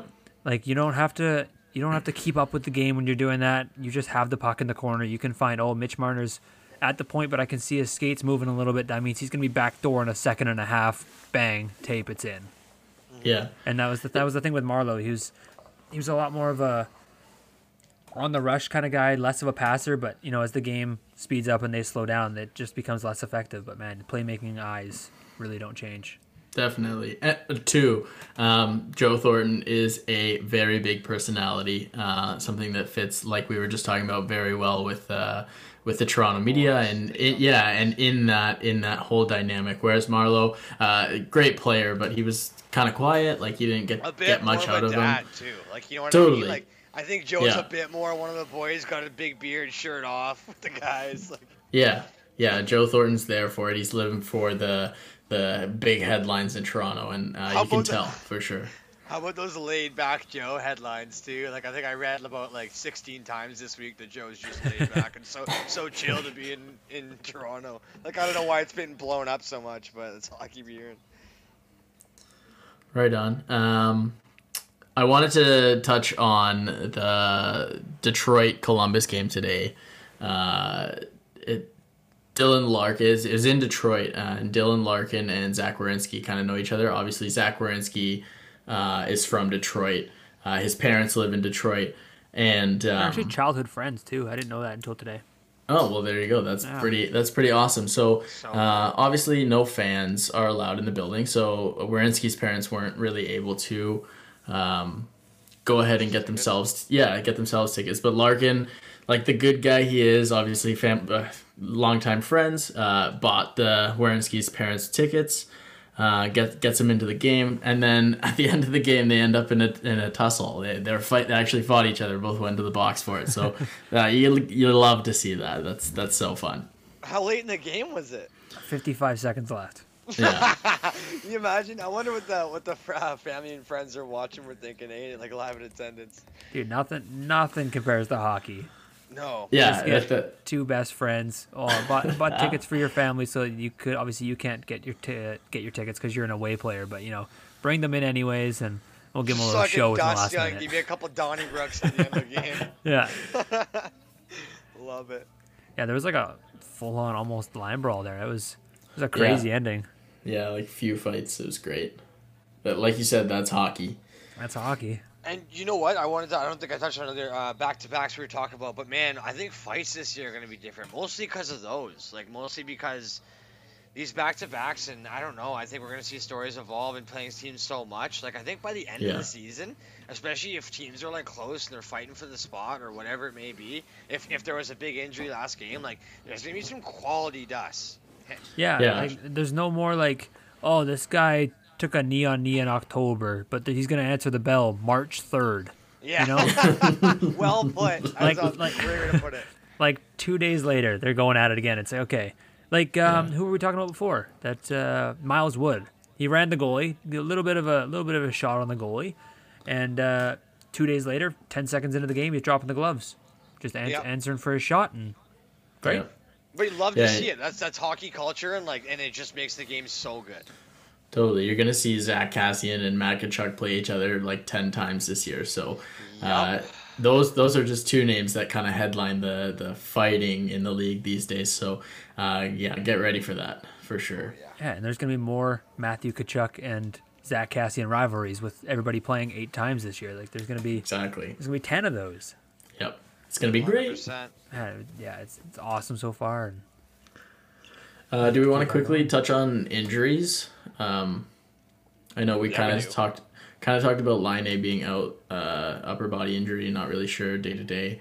Um, Sean Couturier, uh, unfortunately, is out for I think at least two weeks. I think he separated his shoulder. Yeah, big loss for the Flyers, and that's probably why they didn't look too hot against the Sabres as well. Yeah, that's a good point. Uh, and then Nick Robertson with the Leafs, he's out I think four weeks with a knee injury. Um, what else? Uh, Oliver Ekman-Larsson took a Right, bite out of the boards, and the bite and the boards took a bite out of him. He's out uh, week to Oh my. week. Week to week, that's not so bad. Potentially could Potentially, be yeah. a few weeks. Week to week's a lot Uh. worse than day to day, but if it's two to three weeks, or if it's like eight to nine weeks, you, you never know. Yeah, I think that's that's pretty much it for the big ones, right? Um, yeah, Matt Grzelcyk went out today as Right. well. He's day to day, so he could be back pretty quick, but What are we talking with? emerging for Linus. the Bruins. Laine is day to day. I think so. Yeah, I think it was Yeah. just like a just a quick scratch today, and I don't know if it's gonna be anything Game major. decision or something, right? yeah. Okay. Yeah, potentially rest management, but who knows? Yeah. Oh, absolutely. That's the only way to win, baby. um, yo, okay, are we done with injuries? yeah, go for it. Time made a discovery watching a Florida game recently, and that is that their mascot, he's a Panther, go figure, but his name is Stanley. Yeah, What Yeah. the fuck, man? Why? Come on, they've never won one, have they? Uh, they've been to one finale, and they got swept by the the Avs four nothing. What? You're like jinxing yourself, naming your fucking mascot Stanley and like sucking. that's a rough look. I don't. Come on, man. Like I, I- I read that and I was like, no way. I was like, that just feels like you're shooting yourself in the foot. Like you're setting yourself up for Joke City. Um, uh, Duncan Keith's flow. Have you guys seen that shit? Has he ever had long hair? He, Yeah. Yeah. It's like longer than Tanev's. It's like down to his nips. Yeah, It's same with uh, Mika Zibanejad with the Rangers. Oh, literally, like probably. I don't even it know is who's longer. so long. Yeah, It's cr- it looks awkward. Like it almost catches me off guard. But I love flow, love Yeah. lettuce. But that's like, it just catches Once, me once off the guard. lettuce comes out the front, it's like okay, Yeah, it's keep a her little, in the it's a back. little long now. yeah, man, keep her in the fucking- back. But no, keep an eye. I want I want to know longest lettuce play into this. Everyone's going through rough times. Probably got some phases in the locker room somewhere. I just Yeah. want to see who's got the longest lettuce play into all this. I'll tell you, boys. Like before the pandemic, I was clean shaven, nice short haircut. I let her go. I'm, my hair's long now. I got a scruffy beard, not really beard, but like scruffy on my face. Like I, I think I would let it go if that if I was an NHL player too. So, right on. I'd love to see it. Yeah, just wearing a mask every day. I'm like, I don't want to shave. I'm covering it up anyways. Dude, Yeah, when this exactly. pandemic when this pandemic started, I think we got the, the first like initial stay inside order around like the 13th of March or maybe the 9th of March somewhere in there. And I remember I was like working construction doing some uh, some residential framing, and I wasn't in the bar anymore because they were just starting to shut that down because all this COVID stuff. And I remember, um, uh, oh my God, don't lose it, boys. Where were we? Where were we? I lost it. I lost it. That's okay, Ty. It was you were so enthusiastic about it. I love it. It was, it was No, you just cut me back to where I was. What were we talking about? I got it right on my tip of my tongue. Uh, COVID. Talking about COVID, you're yeah. You were you were construction, residential for yeah. Oh, that was it. It was the fucking lettuce for the for the lockdown. Okay, I'm sorry. I'm sorry. Okay, That's so okay. lettuce for the lockdown. Ty gets the orders. He's gonna be a framer. Looks like he's not getting back in the bar scene for a while. And I'm like, and I'm talking. And my roommates are like all home. They're all in the industry. Like everyone's got orders to stay home. I'm the only guy working building houses. And I was like, well, I'm not gonna see anyone but the guys I work with. And like, you, you got orders to stay home. I'm just gonna grow it out. And then I get I grew it out for a while until it got real gross. I was like, I gotta do something with it. And then I was even growing my beard out. Like I've never done that. And I grew my beard out for like six months straight. Like I looked, I looked like, like like a wild man by the end of it. And it was so fucking. It was so. I'll find a picture for you guys. you look you look great. Dude, I at the very Yeah, I end too, it. like right before I got hired back at the bar after COVID slowed down, um, I got a I got a mully. I went in and I was Oh, like, I was like, I gotta do something good with my hair, and I, I'm like, but I want suggestions. I don't want to do what I normally do. And the girl's like, you know what I would do? I'm like, what? She's like, and I was thinking, I was hoping she would say a mullet. She's like, a mullet. I was just doing them for like two years in New Zealand, and I just moved back here. I do them for tons of rugby players. Let me do it. And oh my god, man, like left it like long, like long, but like shaved on the sides, and I had this big stupid Yes. like McGregor beard. Oh, I look so dumb. I'll find that pic for you, because I, I just looked nasty. No one knew who I was for like when I went to see them. I remember. That's those days. incredible. That was that was good. yeah, the the mully was good. Uh, we quickly touched on obviously the whole reason this conversation started was Duncan Keith's flow. Um, I want to bring it back to Chicago because I got a note here about Chicago. Obviously, uh, rough start to the season for them. They're uh, 0 and 3. They lost two in a row to Tampa, and then they lost to um, Florida last night. Um, yeah, uh, they they got to do something with their goaltending if they want to be competitive this year, and it's kind of it's sad to see. Obviously, uh, Taze is out, Doc's out. Kane is kind of like the the go to guy there. He's been there the longest. Uh, Keith as well, but it's just it's tough to watch for them. Uh, these good players that are just kind of on a shitty team. Although uh, they were good for so long, so it's it might not be too hard to watch. Um, but a quick note: they they re-signed their coach Jeremy Colliton uh, for two years, which uh, to, stood out to me, boys, because uh, Jonathan Toews, Patrick Kane, Alex DeBrincat, and Duncan Keith are all uh, needing a contract at the exact same time as their uh, head coach is going to need to resign as well. So interesting. Interesting. yeah, yeah. So it'll be uh, maybe the turn of the guard uh, in a couple years in Chicago. Maybe they just kind of clean house and restart. I don't know, but something to look at for sure. I I definitely. also want. Go ahead. I was just gonna say like that'll be interesting because I don't feel like Patty Kane's the guy to kind of stay there because he's been there kind of the kind of guy. Ye- I, I yeah, think I think agreed. it's just like uber competitive. I think he's just gonna go wherever. I don't think he has really any. Not I'm not gonna say loyalty to Chicago because that kind of seems a little short sighted. But Yeah. like I don't think he's gonna take any discount or anything like that to stay with Chicago when he can find someone Definitely that's gonna. He, that's gonna go light him up. He's gonna pull the LeBron James or the Kawhi Leonard. He's gonna have like all the news teams like doing the big story on his decision. Go to the bat cave with his boys and figure out where he's gonna go to win, to win his best chance at a cup. Yeah, I could see him it's pulling true. one of It- those. yeah, same. And also, I just want to quickly touch on uh, Chicago. You know what? I they look, look awful on paper. Talked about I think probably got the worst goalies, some of the worst defense you could see in the league. Um, man, they still score goals. They can still score three or four a night. Like, and it's not crazy to say that. Like, they might get four or five on them every night. But I mean, I think it's funny because with with the with the electric offense that they can have, it's uh, we've seen it a million times. It seems like they bring up they bring up these names that aren't that big, and they put these young guys with Kane and Toews, and somebody just ignites. You know what I mean? So I don't think their chances are quite as bad as I thought before. I'm like kind of impressed by how they still can score goals. I think I think it just shows how underrated and underappreciated Corey Crawford was, Yeah, Oh, at, least, at least outside of Chicago. Absolutely. totally. Like except for Yeah. yeah. except for a couple like off years, that dude was a rock. To do it for Yeah. that long in one spot, like, is what's so rare to me. Is it was it like 11 years or something in Yeah, one he city? he came in as a rookie in 2011 after they won the cup, and Yeah. uh, he was the one in net when the Who was in The net when they Canucks. won the cup? Do you know? That is tough. I thought it Oh was man, who was it? when they won in That 11. was No. Crawford, in 2010. wasn't it? But that would have been, or sorry, it would have been rookie season. No. But that doesn't seem right either. I'm sorry. we We're gonna look it up. Because that'd be Um, remarkable if he won the Stanley Cup's rookie season. no, I don't think he did. Uh, I don't think, it so was either. I In, know. in my head, was it Niemi still in there? It must have been. It must have. Oh, been. yeah, No, you're right. It so was right. How do we forget Niemi? Oh my. That's how good Yeah, Crawford because- is. You don't even remember the guy before him. Yeah, yeah. Crawford had two cups, and Niemi had one. Yeah. Oh, Uh, Yeah, okay, okay. that's my Yeah, it was right. The, the dynasty was split up. Okay, nice. my bad. Well done, Mike. Thank you. Yeah, Thank good you. well call. Done. Well done. Um, Let, we let do us know if you actually. were, let, us, let us know if you were screaming at the uh, at the podcast, yelling Antti Niemi for three minutes while we had to look that one up. I'm pretty sure last pod we said Crawford had three cups too. So Yeah. fuck me on. Fuck me on. Uh, that yeah, one. no, we, we definitely did, and I was like, Oh. I think it was two, but that's okay. I'm not sure. Anyways, I, I thought he uh, did too until I was rewatching some of the, the Canucks, like the Canucks slaying the dragon against Chicago. That was Oh. Yeah. that was when I learned that, that was that was Crawford's Black first Hawk year. down. No, that was actually Crawford. Blackhawk down with Burrows. Oh, okay, I see. It was okay. Yeah, Yeah, that, was makes his sense. rookie year, and I, that's when I learned that he was a rookie that season. I couldn't believe it. Right. Well yeah, that's Mike. nuts. Put it all together.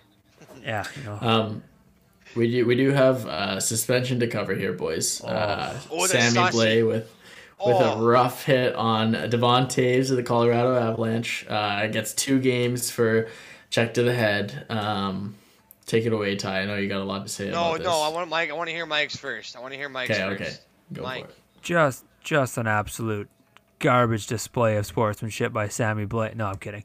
Uh, yeah, yeah. Laid it in. you know, it, I mean, the game moves fast. Devontae's was was bent over a little bit, but obviously the only point of contact was the head. Didn't raise an elbow, but yeah, shoulder to the head. They're gonna they're gonna want to cut that out of the game.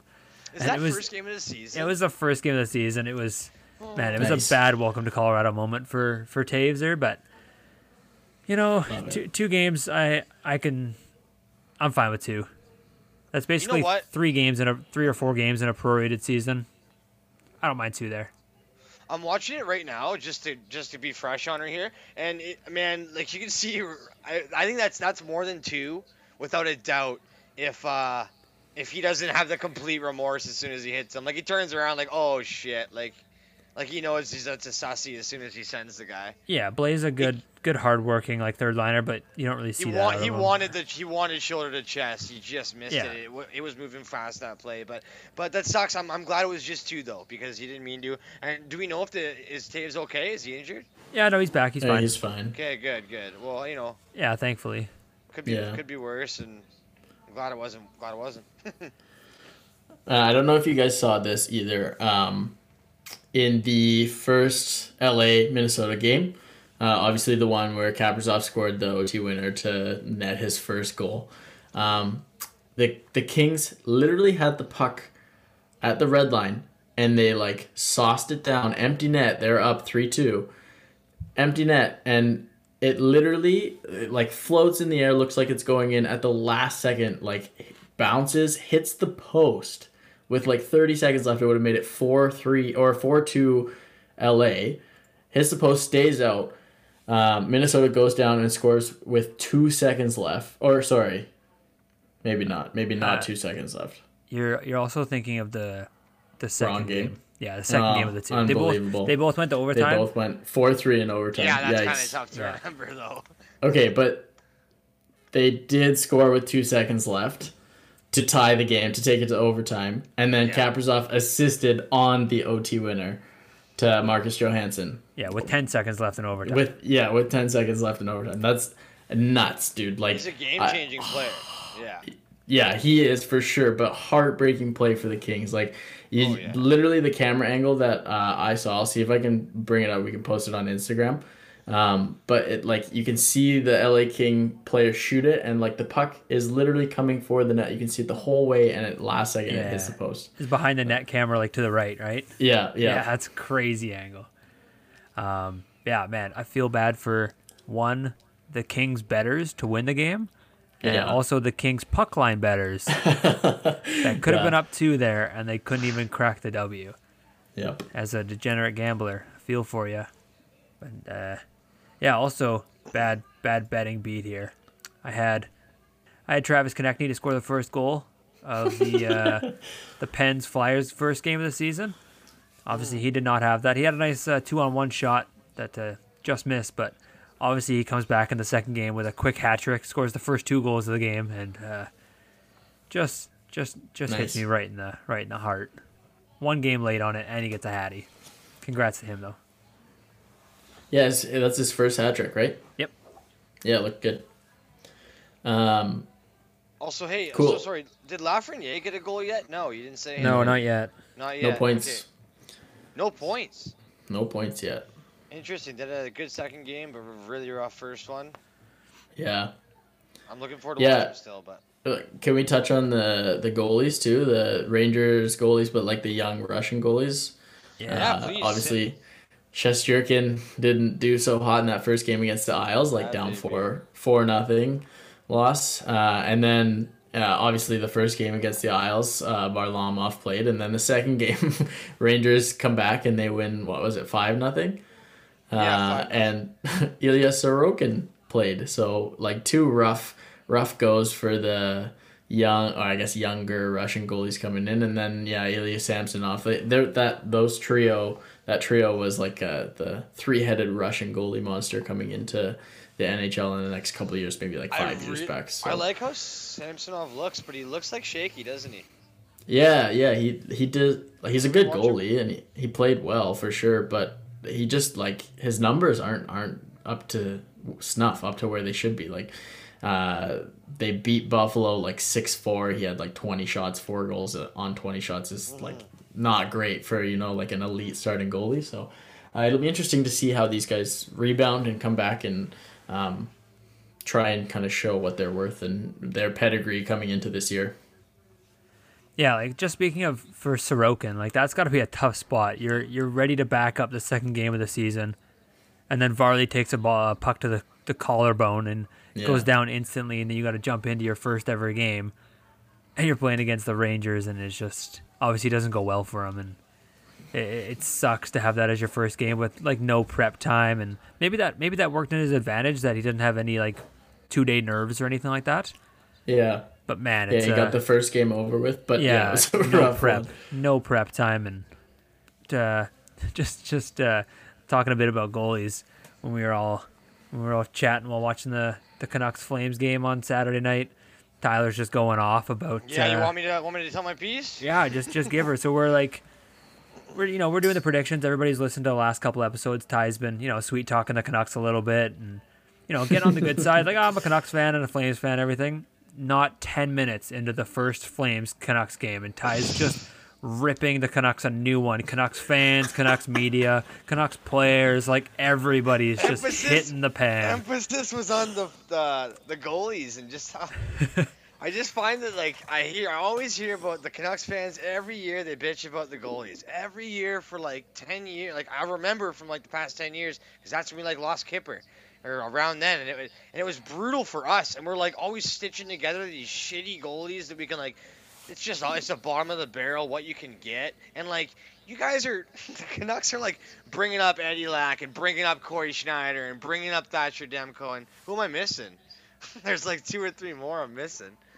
Like maybe they weren't all great, but they just keep coming up out of nowhere and like and like at least you got them all in the mix too. Like we have to go out and, and pay money or try to sign or trade for these clowns. Did you And say we fu- Markstrom? Oh yeah, I know I didn't because we took him. But yeah, uh, no Markstrom as well, of course, another big one. Uh, yeah, I don't, I don't know. I just find it so annoying, and then, and then, yeah, it's so easy to get the get the fire lit in me when the Flames Canucks games are on.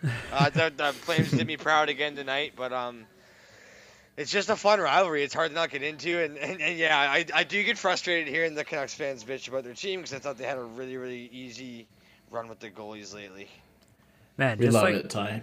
Just going off about the Canucks, like they haven't looked so hot. They look awful. Kind of what I predicted, uh, which uh, a lot of us predicted. Like I think I had him sixth. I think Ty also had him sixth, Third. I had him third. third. Okay, well, that's close. No, I I, think me and I had I think I had him. Uh, I don't remember. Let's See, look. that that's the that's the preseason Ty love. You know, now if you did it again, Ty's got him nowhere near the playoffs. Well, it's tough to say. Like, I you need to have that power play clicking, and like I Yeah. don't, I don't really see them clicking yet. And not to mention they lost some pretty big names. Like Toffoli was a fucking monster for these guys last year. So was JT Miller. Like to think that JT will put up the same numbers is a lot. Um, they're He's no also coming back this week, so that's good. That's Pardon good for me? them. He, he, didn't he play tonight? I think he played tonight. I didn't see him. I didn't. Yeah, he got an assist tonight. Oh, nice. there you go. Uh, I didn't do much. JT. Yeah, on on Virtanen's goal. Oh, Oh, Big Tuna. Let's talk about Big Tuna. Big Tuna, Shotgun Jake. Fucking, he's got a couple nicknames. Um, good WHL kid. Was on the Hitmen. Rookie season. Comes to camp too fat. They call him Shotgun Jake. like man, but but like, and you're supposed to shotgun a beer every time he scores a goal. But the guy scores like four goals a year. So have fun lighting it up, Vancouver fans. However, I think he's got like three goals this season. Like. Like Shotgun No doubt. Jake is fucking hot, boys. He had a golden tonight off of Juuso Valimaki, just a shot from the point. Um, Potter was mentioning on the weekend we were watching the game that just like he's been looking like a way better player every year. Also, that's his first goal of the year, but He looks great. He looks great. It's because they're playing the Flames, boys, so they're gonna score. And and McJesus. yeah. Also, Oh, like true. like Quinn Hughes has not looked that great, especially like in the in the defensive end. He has been. If you ever see a goal line sc- or like a net front scramble with the Canucks, Quinn Hughes is the guy standing beside the post, and then as soon as I mean he doesn't pick up a guy, and as soon as the puck goes in, he's the one smacking his stick on the post. Like fuck, come on. yeah. Like, it, he's- it, it's happened so many times this year. Uh, every time I watch the Canucks and a goal goes in, it, it's Quinn Hughes just looking lost, not picking up a Yeah. guy. And I don't think I like anyone better than h- him quarterbacking a power play, except maybe Cale Makar though. Like no, no, 100% it's definitely the power play, but like even his his But- but five you're on right, five game hasn't you're hasn't right. really meshed. Like it's just power play. yeah. Also, he's I think minus, we're- minus go two ahead. tonight. I was gonna say you're gonna see a really, you're gonna see him get hit a lot. Like, there's a target on his back now. I, I didn't really think of it until I saw him against Calgary tonight. Uh, Tkachuk especially, but everyone's finishing their check on him. They showed how many t- checks he had to dodge. It was kind of crazy to see. And that's that's the one thing I'd take Makar over Hughes in in a, in a heartbeat is the physical game. He's Like, just Mak- too small. Makar freight trains guys, and Oh, people he's don't huge. people don't expect him to do it because he's a smaller guy. He's he's labeled as an offensive guy, but man, there was a clip, probably ten, maybe even less games into his his career, not including the playoffs that he joined in last year. He's going to get the puck to the hash mark. It's lost in his feet. Max Comtois coming down on the Ducks. Not a small guy. Like he's a big boy. He's he's Power forward. yeah, he's he's got a bit of girth to him. And Makar's fumble fucking the puck in his feet. Oh yeah. And at the very last second, he seems Comtois not even caring about the puck. And Comtois is coming in to just run the guy through the through the wall. And instantly, Cale Makar just chucks up his shoulder and just drops Comtois. Like it was one of the craziest hits, and it was it was incredible. I was loving it. But yeah, dude, the dude can just the dude can just rock guys, and I just Quinn Hughes obviously doesn't have that in him. And also, Yeah. I think we just quickly, just quickly. I think we shit on Myers one of these pods. I don't mind him. I don't think He I scored don't think he- tonight. I don't think he looks bad, man. He, I think he's either scored or and or an apple. No, he scored. He scored, Just yeah. scored. Okay, I saw him in, in, on a goal, but I didn't know if he was it was his. Um, I don't know, man. I, for how big he is, like, it, I don't know. Especially on a team where like you really need size and grit on that team, especially in this division. I really like Yeah. Myers there. I, I love- think they're so lucky to have him. Love Honestly. watching Nate Schmidt. Yeah, he's he- a fun player to watch. Yeah, super great, super. What number is he rocking? He wears 88. Oh, He, uh, yeah, he just he just brings that element. Like he just he's an absolute bulldog out there and doesn't doesn't care. He's just gonna chuck everything into the corners and he's just gonna go after it. And he's he's not gonna shy away from anything. He can he can play offensively. He can he can do it all. And yeah, I love the energy he brings and he's sick. double infinity has got to have that energy. Go ahead. Yeah, Yeah, I was gonna say, Mike, I appreciate you bringing up Max Comtois because uh, my final note of the podcast, or final note for tonight, uh, first of all, he's got three goals in uh, in two games. Three Dynamite. goals, I guess, in three games now because he didn't score tonight. But, anyways, yeah, looking real hot. He is wearing a tinted visor. Oh, I don't think I've of ever. football. Yeah, I don't think I've seen somebody since like uh, obviously David Perron wears one and Alex Ovechkin used to wear one, but other than that, like I don't remember a player wearing one. I got one for you. Okay, let's go. All right, Matt Calvert of the Avs. He wears a pink visor. Pink pink. Breast cancer. Breast cancer awareness. Nah, it helps helps him with his eyes and the glare because concussions. Oh, that's No bizarre. way. Yeah, pink visor. Anyways, Absolute. Okay, just a quick note on Matt Calvert. Love the Oh. guy. He is literally the perfect guy you want on your team, third or fourth line. He will block shots with his head, which he has done, um, and he's just he just goes balls to the wall. of The team, the logo on his front is literally the entire world to him. As soon as the first puck drop goes, and he is. Once I'm assuming he, they won't sign re-sign him just due to cap troubles and everything that the Avs are going to have soon. But man, wherever he goes, he is going to be an absolute spark plug. Yeah, good to know. that's awesome. Where, where were you, Tay? Sorry. Yeah, sorry, Oh, for, just- sorry for just jumping in there. That's No, it okay. yeah, It was good. It was good. I like dark dark tinted visor. So he's literally like I, I haven't seen that since like old Ovechkin or I guess watching Yeah. David Perron, but mm-hmm. Uh, maybe wanted to step up his uh, offensive game and decided to go with the tinted visor. I don't know. Who knows? But he looks cool. Yeah, because they like outlawed them for at least a certain tint, didn't they? 'Cause I Yeah. think, I think Ovi said he would still wear it if if he was allowed to. Oh, really? Yeah, I'm not sure. I know for sure that Comtois is. I just looked at it up, and Yeah. he definitely he definitely is wearing a tinted visor. I was just gonna ask when Ovi switched because I honestly like I wouldn't. It's I, c- I can barely remember seeing him with it on. Like, Yeah, even it's like when he matured his game. That's when he like got to the clear vise. He's just like you man, remember like flying around Ovi, just absolutely steamrolling guys, not giving a care in the world about any defensive game, and he's always got a tinted visor. But now he's just like you know, level-headed, a bit more defensive, still putting up 50 goals in a year, but he's got a clear visor. Yeah, well, and like it makes you think of the the goal that actually the anniversary was just the other day, but that he scored like falling over and like spinning behind his back. Wayne Gretzky on The the, goal. Ice. Yeah, the like the nicest goal ever to be scored. Yeah, that is the best goal, no debate, unless you have a different answer. But uh, that's my goal of the ever, forever. That's the Hosier's number one overall goal That's- right yeah. there, boys. That like honestly, come on, he scores on his back. You watched that as a kid. It's- Top 10 goals, that's number one. 2008 or something. Yeah, like. But, um, uh, man, yeah. quick, quickly while we're hitting on uh, on Ovechkin here, um, you guys think Obi Jr. is gonna be a star one day? What are the odds? I'm I'm pretty sure that that slapper is getting passed on. I'm just picturing Happy could see it. Gilmore where he's like, my dad loved hockey, and one thing he gave me was a slap shot. I can just picture Obi just cranking out slaps with with fucking Obi Jr. Did we know his name? Like his first No, name? No, it's Obi Jr. to Ovi me. Junior Ovechkin, yeah. What's his, does anyone know? No. no idea. No, no idea. I'll I- look i- it up. Is it? Uh, I know it's like, is it like Ilya? Probably. I remember like I remember when Can it we was Google name. Ovi's kid quick? I remember when it was like his name. uh, Oh, it's Sergey. Sergey Ovechkin. Sergey Ovechkin. I It's a Russian- after, I it's a Russian after name of some sort. I believe. oh yeah, that that makes sense. Um, but yeah, the kid's nuts. Hey, you know what? I also, while we're talking Washington really quick, I like how Chara looks out there. Yeah. Like, I actually fits in like reasonably well. I also think John Carlson looks better than ever. Yeah. Like he looks like an absolute weapon coming down right now. It's it's funny how like I just have a memory of every like first or second game of the season.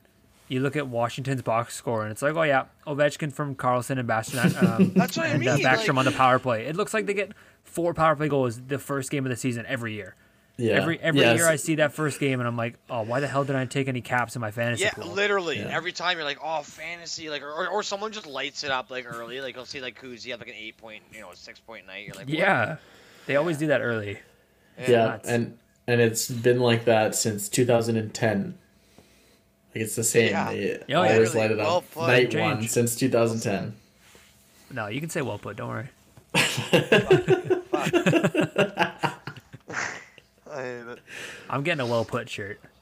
I Yeah. hope so. we'll work I on love that it. merch. We'll get some Let's good do it. Uh, man, anyone else stand out to you boys? trying to think. I had Kakko obviously looking great, but just one game. Yeah, scored his first the first of the year. Yep. Not off the top of my head, no. Oh, Jacob Markstrom. Did we touch on him against Vancouver? Not Lights quite. out. No, in the first game? Calgary. No, we haven't. Yeah. Oh, Like looked unreal in the first game against Vancouver. Put a posted a shutty for sure, and then tonight uh, only two goals. So, uh, yeah, looking looking pretty good against his old team. Yeah, he does look good. I think they faced a, a really determined Winnipeg Jets that night, mostly Patrik Laine. But um, yeah, I really like how Calgary looks, man. It makes me. I'm still trying to. I haven't seen it to believe it, guys. So I think it'll take me like a, a nice looking record to really believe in in, in the boys, just because I've had so Yeah. many years that they just throw it in my face. But but it's a fun year to watch, man. It's a fun year to watch. And I gotta admit, it's definitely like it's a it's a front runner. Like I haven't been as confident in the Flames Yeah. since like I don't know since since again I had like at Cammalleri. That's probably the last time I thought they were good. Mhm. Yeah, and every every win at the beginning of the season is just is just such a big boost for every team. Like Yeah, especially even though there's there's less games, but every game is worth four points. You know, you can go up or down two points either way. Uh, every game's a divisional game, but man, even in like 82 game seasons, you see the stats like 75% of the teams in the playoffs by mid November, like usually American Thanksgiving is is, is going to stay that way. So man, just the wins at the beginning of the season are just going to provide so much extra help when if say there's a big injury or something like that that happens to a team, it's just there's just extra cushion. And they're Yeah, looking they're looking true. good. It's true. Uh, actually, uh, Ty, you said any other players that we like? Um, please. Jacob Ch- Jacob Chikrin with the Arizona Coyotes. I mean, Is not that how you say his name? Yeah. yeah, Chik, Ch- It's not Chikrin. Chichurin. No, No. it's Oh fuck. Okay. That's the thing I I, brought wasn't up- say- Oh. I brought him up Sorry. just to just to teach you how to say his name. You're welcome. no, hit him. Sorry, Chichurin. Uh, I no, mean- that's okay. Obviously, like he's still young, 22. Uh, Oliver Ekman-Larsson, as we mentioned earlier, took a bite out of the boards, and it will be out for uh, I don't know how long. I think he's like week to week. You said to week, yeah. So yeah, who knows how long he'll be out. Uh, looks like he's gonna quarterback quarterback the first power play. Uh, he has four points in three games uh, so far. Last year he scored twelve goals. Uh, I think he could probably that was his career high so far is 12 in one year uh, i think he could definitely um, pass that uh, so that'll be an interesting storyline to watch this year Yeah, we, we touched on him uh, a little bit a, a little bit ago with, with his injury, but Semyon Varlamov, he's he's ever since he got to the Long Island, he's loving Barry Trotz's system, and it, it it's showing on the stats. He gets a shutout in his first game, goes goes back to back against the Rangers, but obviously gets injured in warmups. Comes back again today against Boston and shuts him out too. He hasn't let a goal in yet. yeah and i don't know if you know mike but the goalie coach there mitch korn Yeah, uh, absolute beauty, and apparently he is one of the better uh, goalie coaches in the league. Guys love playing for him, working with him, so uh, that'll help for sure as well. yeah, he's he's he's incredible. Uh, anything else? You want to break down our top ten on Instagram? Want want to quickly Yeah, let's go through it. jive at that? So we all did our own top ten, combined it into one big group. So basically, if you got first place, you get like ten points. Second place, nine points. Whoever had the most points out of all three of our pools, that's how we got our uh, cumulative top ten. Um, but yeah, so leading up to to puck drop, ten days before, we released one player every day. Obviously, the morning of puck drop, we released our number one player, who was Nathan MacKinnon, uh, and we also released all three of our top ten lists individually, and uh, got some love, got some feedback, got a little bit of what the fuck Hey. are these picks? A little bit of sass. and yeah. uh, yeah, you Sorry, know, I, Crosby wasn't in there, boys. yeah, that was a that was a big it- one. Uh, having It- having Crosby not on there. It was especially hard to do this year because it just it just feels so different and stuff. Like there's so many things to account. And man, when I thought like we said players to watch, when I thought players to watch, I wasn't exactly thinking of a lot of the guys I watch for every year. I was really thinking of breakout players because I think there's going to be tons of them. Potentially, like it's easy to make that argument. Yeah, totally. You say like players to watch, and I'm thinking like guys that are gonna bounce back or guys that are gonna have Yeah. monster years. Yeah. Uh, like good players that we've been watching for years that like might take it to the next level this year.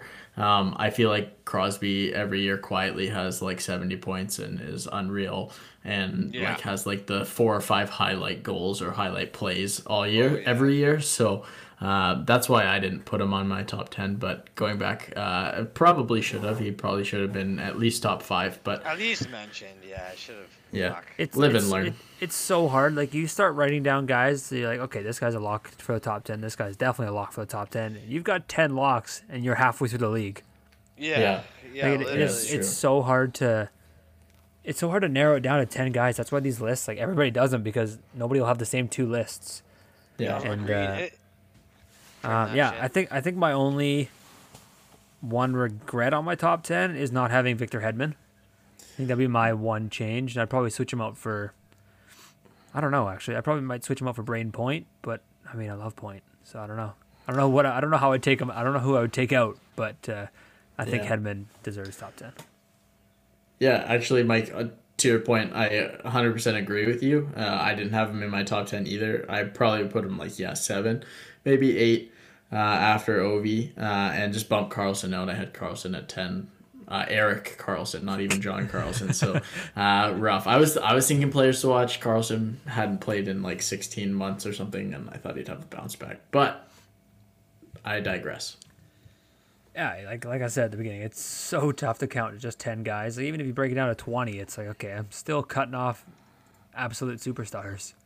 Yeah, it's true. Yeah, it's it's really hard because you kind of like it's kind of what I was gonna say earlier and I buffed it. But um, it's kind of like, are you gonna choose? Would you rather choose the people that like are more obvious, or would you rather like, and like, cause you don't want to miss them, or do you want to like hit the people that you think are really gonna have the crazy year because you don't want to miss them? It's really like, who do you not want to miss more? Yeah, you know totally. you're gonna have a monster year, like 30 guys. So it's Yeah. kind of like who's who's the most important? Am I gonna say Crosby in my top 10 and then have like Eichel, Hall, like all these guys pop off and Crosby not be a big deal because Crosby quietly got 70 and you know so and so got 80. I don't know. I can Totally. Also like the guys that we did pick i would say create more of a conversation around like the top 10 and even if it's a like what the fuck are you doing? Why did you pick this guy? Still a conversation right? And that's like kind of what we're doing this for is we want to hear from the listeners and we want to hear from people that are viewing all of our stuff that like hey like i don't think that this is what i think and we get different inputs and all that and it really just kind of helps us be a little bit better so If you guys got a real opinion and you ever actually listen and like, man, especially because I go on, I got some wild ones too. But if you have a real good opinion, uh, DM us on Instagram or like, or hit us up on the Hosers panel. We'd love to hear it, man. Like that's all, what we do this all for is just for the hockey chatter and like to hear you guys is, would just make it so much better for us. So yeah, Yeah. please, please. Agreed. And if we ever have like a hot enough take, we could always take in the live listener. Oh, I would love to Uh, call somebody. Be Yeah, blast. that'd be so that'd be so yeah, fun. yeah. So they don't they don't ne- call us. We'll call know. them. Yeah, just start small, man. Start small. Just chirp a couple things you say, and if you ever get a real hot take or you just hate what someone's saying or whatever, please chime in. I think that'd be so so good for everybody. Definitely, Ty. You're gonna get a lot of love for that Ryan Whitney stuff this at the beginning of the pod. Yeah, well I, well, I hope so, man. That really came from the heart. Like I gotta say that I like I, the only time I've ever been shook by what one of those guys have said. I really disagreed with it, and I like I was back and forth on saying something about it on the pod the whole week, and I'm just really glad I could. And I wanted to make it quick, but that meant Yeah, to. I'm I'm glad you did. So Yeah, you got an It- argument. thanks for hearing me, boys. And just the fact that I can get it off my chest, where I think people might hear it and like give a shit, means so much too. Like I don't know, that to me is just something that has to be said, and I just don't like hearing it like that. that's what we're here for, buddy. Goddamn right, boys. What do we think, fellas? How are we doing? I was just gonna do one one uh, one last note on the league as a whole. Uh, yeah, go for it. The. NHL is so close. Most teams have played two, three games. I think the odd one has played four. Uh, but there's only three teams that have played a game that are still undefeated in the league. Wow. So so Tampa Bay, they're two and zero. My boy. Uh, Vegas is two and zero, currently up three two on the Yotes with about Yeah. four and a half minutes to go. So they're Came looking back to from down two nothing. yeah they're looking to move three and zero. Uh, and then Florida's one and zero, but that's it. There's nobody else that hasn't lost. That's crazy. Dallas hasn't that. lost, but they also haven't played. So Yeah. Yeah, but they're fucking COVID. Um, yeah, I don't know. I, I love it, man. It's gonna be such an such a tight year. I really, really think this Canadian division is gonna have everybody on the bubble by the end. Like, if you told me that Ottawa is like like in the, the last playoff spot, I wouldn't be surprised at all, and I wouldn't be able to tell you who's gonna be kicked out. Yeah. Well, and like with the parity too, uh, comes like obviously you're playing each team eight times a year, and it, it might not be a back to back. It could be the first game of a back to back, and you know exactly how to play the Edmonton Oilers because you've already played them four times this year. So uh, yeah, it's going to be very close. It's going to be a lot of back to back and forth games. Uh, it's so exciting. I love it. Man, like it'll be interesting to see how much we learn or how little we learn by the the standings on like say February first. Yeah. Like it could be. I I mean, you can probably tell me any way the standings are. Be like, okay, in, in, in two weeks, this is how the standings are gonna look. I'd probably just say, okay, sounds good. I can, I can believe it. Yeah. Like there's there's nothing I can say that's set in stone. Like, oh, Philly looked great. Oh, they got stopped by Buffalo. Oh, the Islanders are great. Okay, they got creamed by the Rangers. It's really weird to be able to talk like that and not have any injuries or anything be a factor. Like to Yeah. be like, oh, oh yeah, like I don't know who's gonna win, but like, I don't know. It feels like we have a way better grip usually. It's really weird. Like I mean, I don't even think Crosby's gonna have a good like that. The Pens will do well. Like it is such a weird year, dude. It's, even Washington, I didn't think they'd do well, and now I'm looking at them and I'm like, man, they look so solid, but fuck, it's hard, dude. It's like so Yeah. hard to predict this year. It's not even funny. My head's Okay, everywhere. so with that said, to end off, what do we what do we think uh, as the most wins by a team this year? Oh, in 56, Yeah. I would say a team gets to. Oh man, is No, there's a 42er. There's a 42. 42. Yeah, That's a, that's a lot of wins. Come on, man. What does what does Tampa do every season? Like, are we forgetting who the Tampa Bay Lightning are? Yeah. They just got a shorter year, and they're gonna get their best player back at at the fucking playoffs. Yeah, I'm I don't that's, know. that- that's 62 wins in an 82 game season. yeah. That was they- like they- Tampa. That was Didn't Tampa's they just heyday. do 72?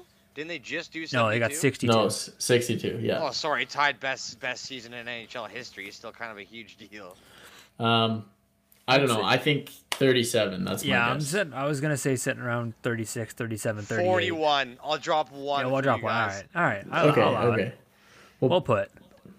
Uh, and if any if any listeners have a guess and they want to show us up and say, "Hey, uh, actually, this is how many it's going to be," and You want- prove us all wrong, then go for it. Let us know. Please give us give us a give us a team, give us a number. Man, if you're right, you're getting the biggest shout out ever when you nail it. Yeah, definitely. Um, last question: Who's the last uh, last undefeated team? Tampa. Tampa. You don't give Dallas the extra five days. No, I'm just gonna s- I'm just gonna say Dallas. Absolutely, absolutely. I'll say Dallas. Dallas loses game one. That's my guess. Extra five days, man. You guys could lose your next game. I also believe Dallas loses their first game, and it's against Nashville, What? who I don't like. But No. Tampa doesn't play until Thursday. right, they play when, Columbus. right, which is when Dallas and- plays. I think. Yeah, and then they play again Saturday against Columbus. So I don't see them winning or losing to Columbus. And yeah, Dallas plays on. Nope, Dallas doesn't play Thursday. Is They play Friday. twenty second. Yeah, Friday the twenty Holy shit, that's Friday crazy. is twenty second. Okay, yeah, yeah. So I I think Tampa can beat Columbus Thursday. When was their when was their first game supposed to be?